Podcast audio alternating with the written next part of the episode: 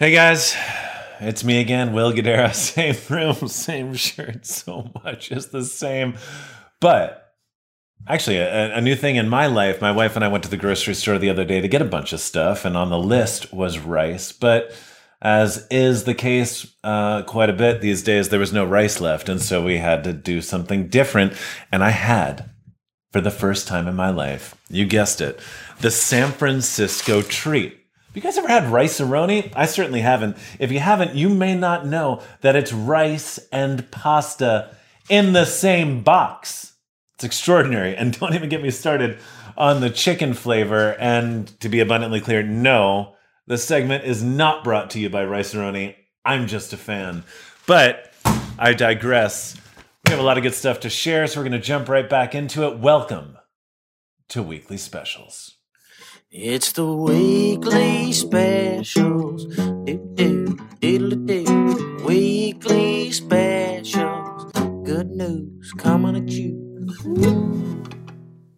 Okay. This week, we're looking to those who are helping restaurants in their own unique and individual ways. And there's so many good stories to cover. So let's jump right in. First, let's talk about grocery stores. Listen, so many restaurants are closed right now, but grocery stores are busier than ever.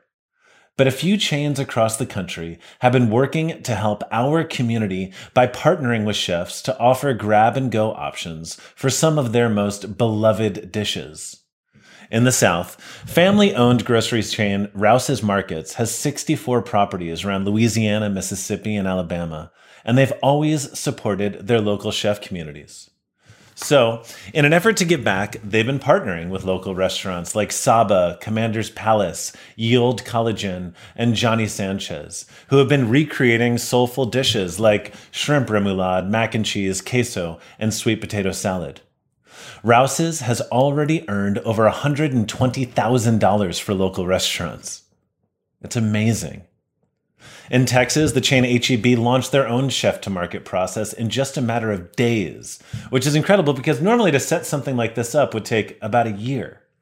One of the leaders of the pack there is Chef Jason Dady, who's recreated flavors from his Austin based restaurant group, including Tre Trattoria and Two Brothers Barbecue Market. But they've also been working with people like our friend Chris Shepard, who's been offering dishes from his restaurant at 16 of their locations. Other chefs include Hugo Ortega, Larry Delgado, and Kiran Verma. And in Michigan, Spartan Nash grocery stores have also launched a program called Restaurant Meals to Go. They even built a team specifically in charge of the program, making sure that meals are quality checked and packaged properly for their customers' at home consumption. This program gives 100% of the proceeds to the eight local restaurants that have already signed up to create meals. So, thank you to these grocery stores and others who recognize the importance of their local independent restaurants and are stepping up to support even when they don't have to. Next, we're going to Chicago, where one local pizza restaurant is using its ovens to heat more than just slices to go. Dimitri Syrkin Nikolau, owner of Dimo's Pizza in Wicker Park, was not ready to turn off his ovens after the government mandated closure back in March. After seeing the wave of people pivoting their businesses to help to create supplies for healthcare workers, he had an idea, seeing his oven as more than just something to cook pizza. So, after consulting with a few of his friends who are engineers, he realized that he could use his oven to softly melt sheets of acrylic, which could be easily bent into perfectly fitting face mask shields. Now, he has completely transformed his operation so that he can provide these to local healthcare workers. And here's another great one.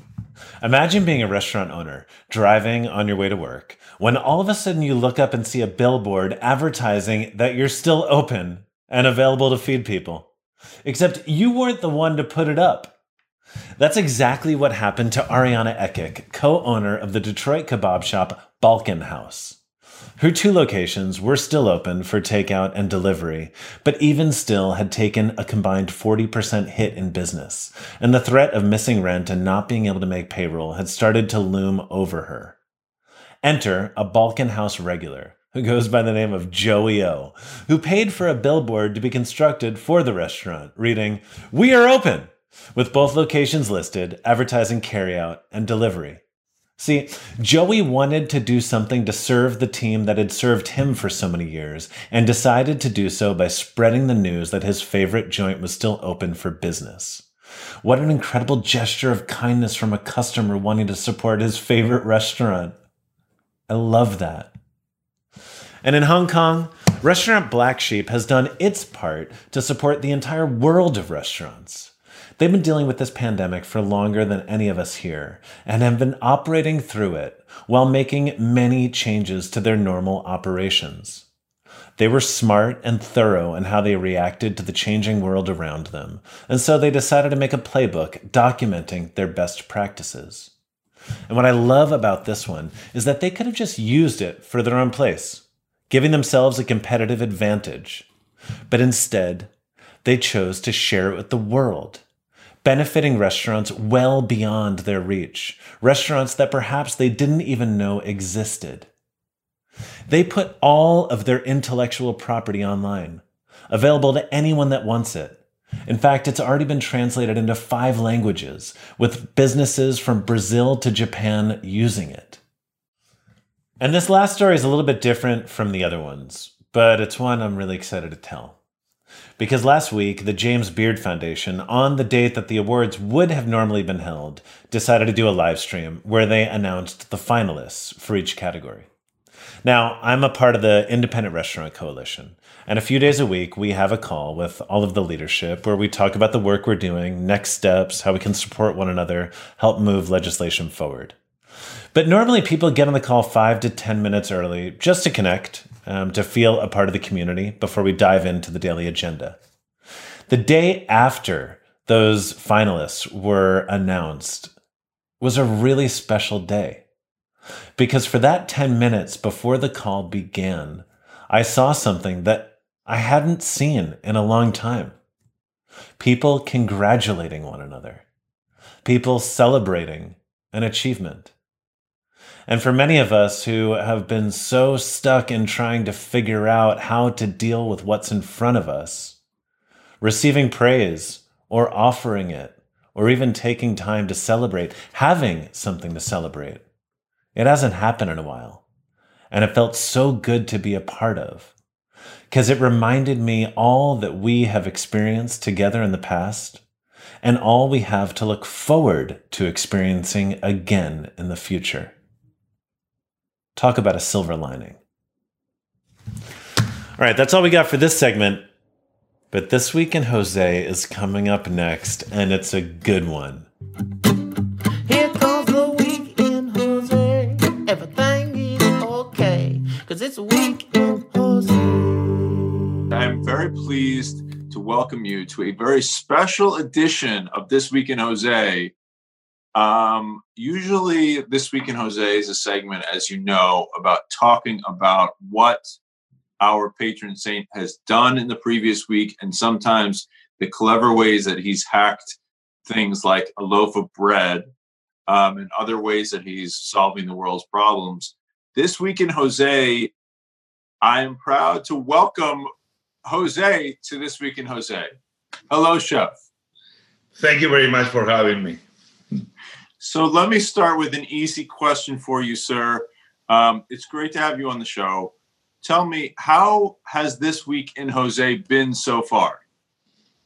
Um, well, listen, let me tell you. Um, I don't know anymore. Probably happens to you, happens to all of us. I I have a feeling I don't know anymore the difference between a Monday and a Sunday anymore uh, seems that is just a loop. How does this response, how should people think about the scale of this pandemic and the response required um, versus other global disasters that you've seen and you've been a part of? Well, this one, everybody is hit. Everybody is suffering. Every community what this one is very, very difficult to understand is that uh, you don't see destruction actually, especially now in the spring, you take a look outside and the trees are full of flowers. The birds are singing, uh, and they're telling you that you have to stay home. So you realize that nothing is happening uh, in perception, but then everything is happening. Yeah. So World Central Kitchen, it's more than six million meals now. Is that right? Uh, World Central Kitchen, we are already in the north of uh, six and a half million. Uh, Unbelievable. we're doing now between quarter million and 300,000 meals a day. So we are in a speed mode. Um, uh, Nate Mook, uh, the executive director, and all the teams, they've done a, uh, an amazing work. Even this is a different emergency, right? Usually you have destruction.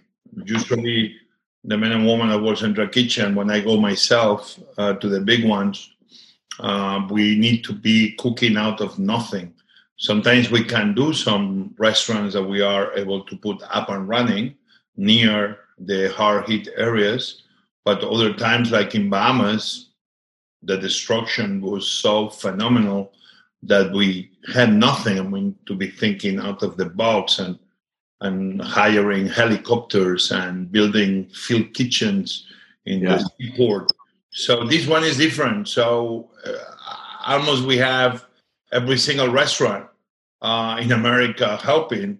I wish it was every single restaurant. My dream is that nobody is supposed to be hungry because our restaurant community is closed. So therefore, we have the entire food community of America, the biggest army that can feed America. So would wouldn't be logical that today any American is hungry when we have the restaurant shut down. So what we've been trying to do is show, guys, we're here. Hello. We, if you have to conquer a country, or uh, you send the army. But if you have to feed the uh, the country, who do you send? Us, the cooks of America, the food industry of America. So we've been showing that can be done. Is not everybody is telling me, Jose, guys, you are geniuses. I'm like, really? Come on, people. People are hungry, and we are cooks. cooks feed people that are hungry that's not to be a genius. This is to be very practical.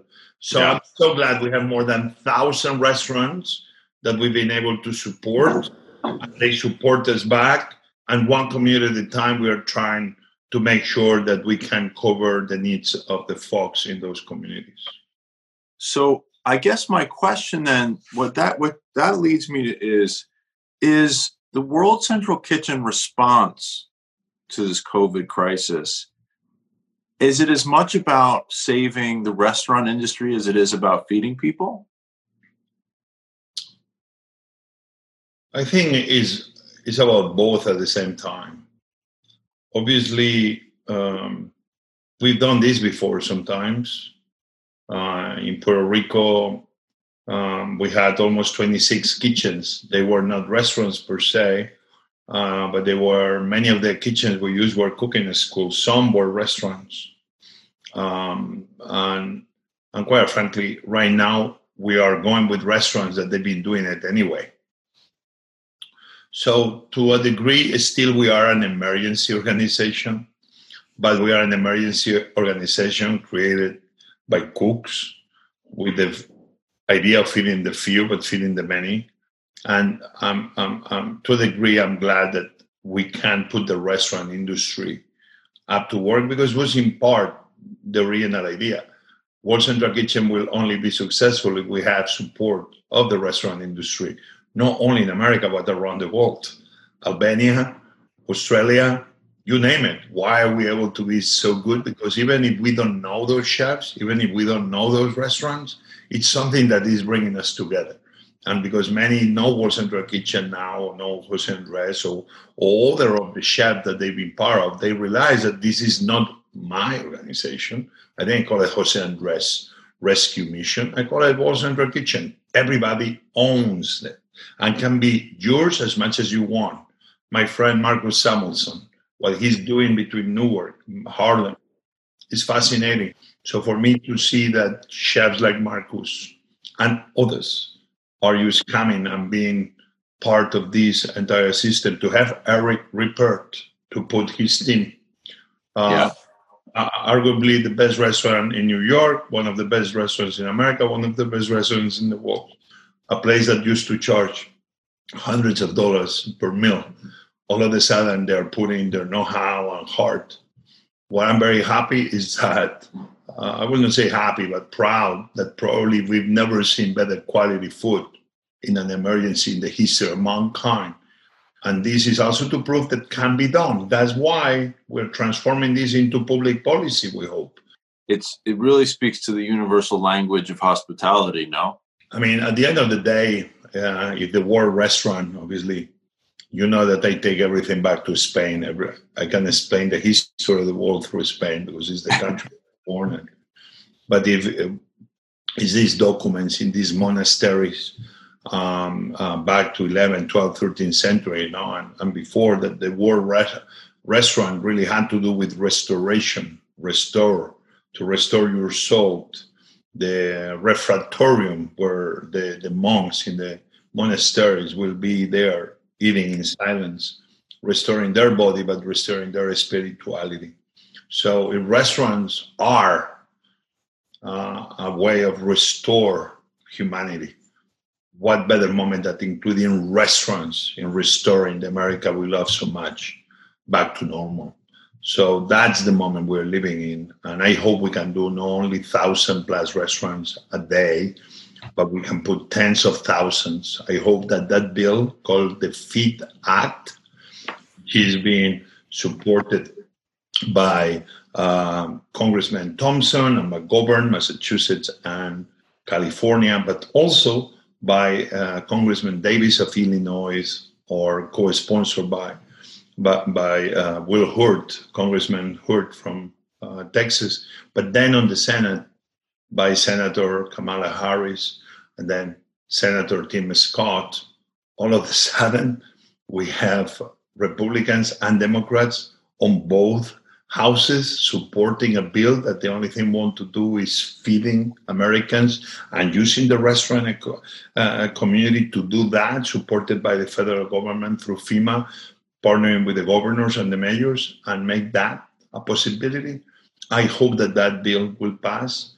It's just a reenactment of the Stafford Act, but making sure we put pressure to say shouldn't be anybody hungry as we have restaurants closed. Period so speaking about the restaurants, the thing that I can't wrap my head around is the uncertainty about what the future restaurant looks like. And so uh, my question is, what do you say to the chef or restaurateur who's got one amazing restaurant in a place like LA? Well, he, his future is my future. Uh, I would say that we are together on this. Uh, I would say that is no solution for the few um, has to be a solution for the many. And this pandemic, it's not easy to understand. We don't know everything yet, but the things we know, I don't feel the leaders of the world are doing enough. So that chef that is trying to open, we need to be very good in asking our our leaders that's my view of Republican and Democrat, to do the right thing to make sure that we are all protected. If we go back to 1918 and 1919, it took a lot of time to reopen back the economy. When the economy came back, once the virus, uh, uh, the, the influenza was fought over a century ago, the economy came very strong in 1920. But that means that we are almost, it repeats itself, we are almost six months to a year away to anything that is going to resemble normalcy. I would love to open my restaurants tomorrow, but I'm not going to do that. I was one of the first ones to close them. And even if my city and my states give me permission to reopen, chances are that I will not. I will reopen when I believe is the right time for me to open. Amen, brother. So, um, have you heard? Have you heard your theme song? Have you heard? Yeah. Have you heard the This Week in Jose song? Here comes the weekend, Jose. Everything is okay. Cause it's Jose. I don't know what to say. Uh, I'm, I'm, I feel embarrassed.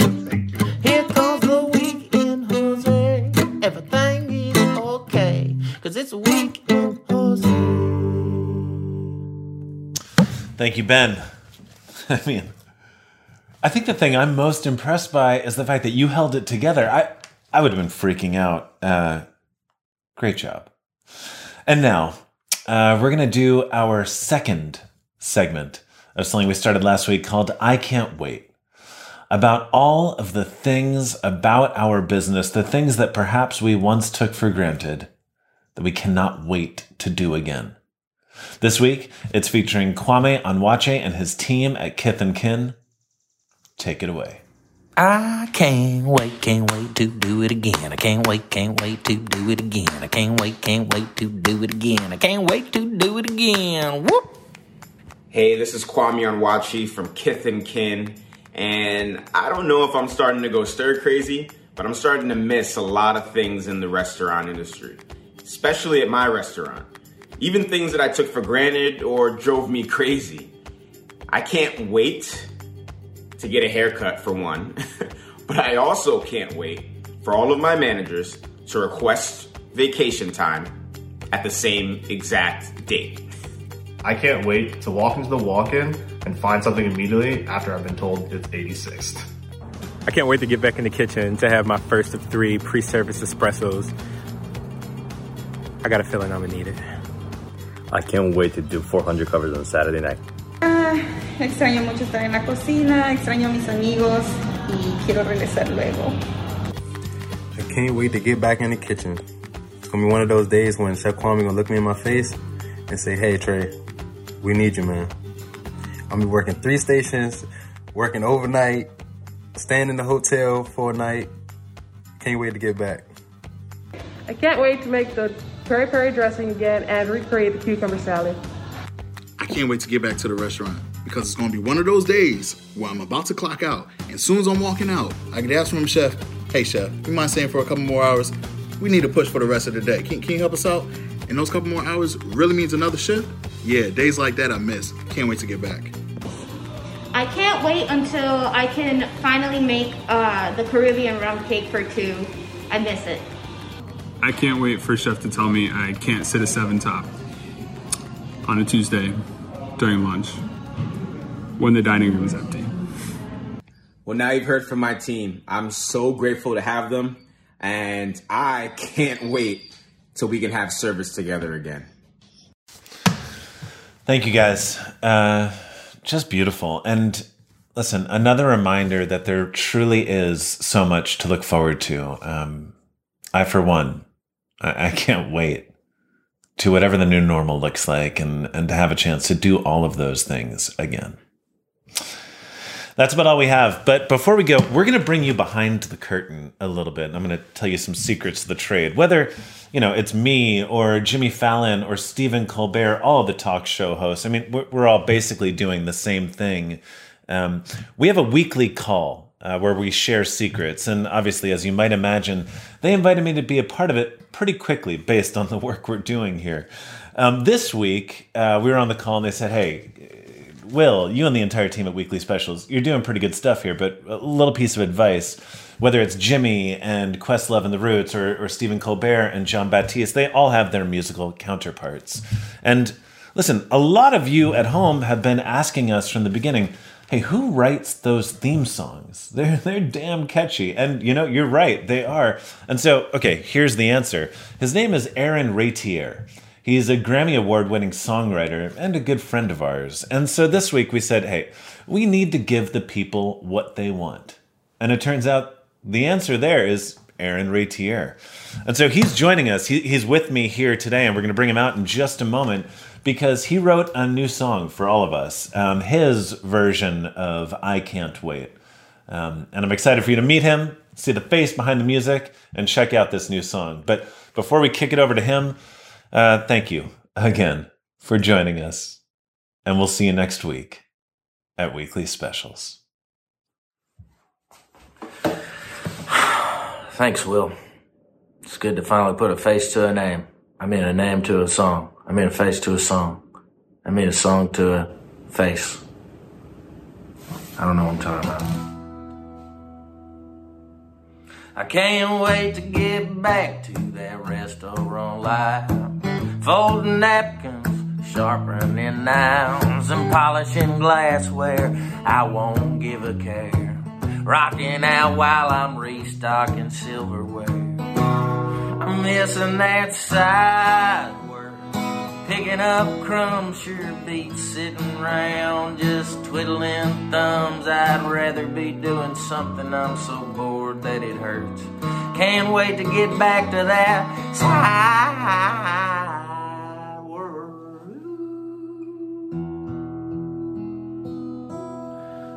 socks. Thank you for tuning in and hope you'll join us again next week on Weekly Specials. The show is produced by the team at the Welcome Conference and our production partners at Resy. And thank you to our longtime partners at American Express and San Pellegrino for their unwavering support.